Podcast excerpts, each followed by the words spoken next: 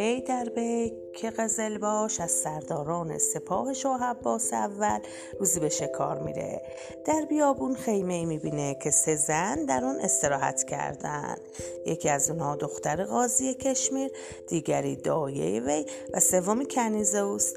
دختر حیدر بیگ به عنوان مهمان میپذیره و دستور میده چای و قلیان براش بیارن.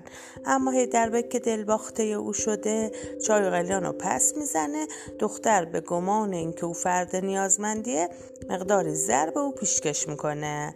اما هیدر زر را نیز نمیپذیره و عشق خودش ابراز می‌کنه. دختر براشفته میشه با او تندی می‌کنه و به همراهانش دستور میده که خیمه را برچینن و به راه بیفتند هیدر بیگ آنها را تعقیب می‌کنه. دختر با او درگیر میشه و زخمی عمیق بر سر روش وارد می‌کنه.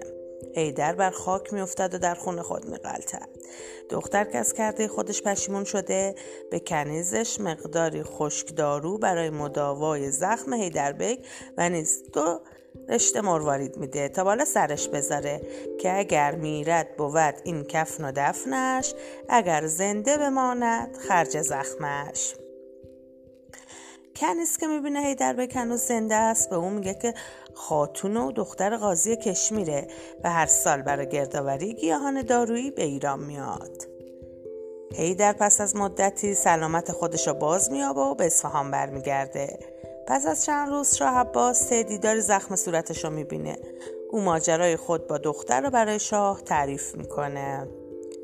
شاه شیفته دختر میشه و از هیدر می‌خواد که به کشمیر بره و دختر رو بیاره. هیدر به کشمیر میره در اونجا با پیرزالی آشنا میشه. راز خدا بهش میگه و از او میشنوه که قرار دختر رو برای پسرموش عقد کنند که بعدی هر چند می‌باشد به عالم همه در شعن او باشد مسلم.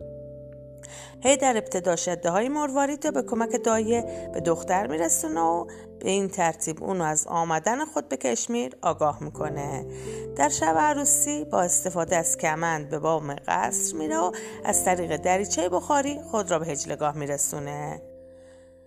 داماد که از درگیری دختر با یکی از باشان آگاهی میابه به خیال اینکه ناموس خودشا به باد داده به اونها سزا میگه و قصد کشتن اونا می‌کنه. هرچه دختر اصرار می‌کنه که او در اشتباه تأثیری نداره. بنابراین میگه ای کاش هیدربک اینجا بود و سزای تو را می‌داد. در این زمان هیدربک که در بخاری پنهان شده بیرون میاد و با شمشیر داماد رو می‌کشه. سپس اونا از دریچه بخاری بیرون میرن و با اسب راه اصفهان رو در پیش می‌گیرن. فردای عروسی خانواده دختر از ماجرا آگاه میشن. با سپاهی فراوان به تعقیب اونا می‌پردازن و در بین راه به اونا می‌رسن. دختر پهلوانی های بسیاری از خود نشان میده و سپاه کشمی رو به هزیمت وامی داره. پس از رسیدن به اصفهان هیدربک به همراه دختر نزد شاه عباس میره. شاه که از عشق دختر به هیدربک آگاه میشه اونو دختر خودش خطاب می‌کنه و دستور عرسی اون دو همراه با مراسم باشکوها صادر می‌کنه.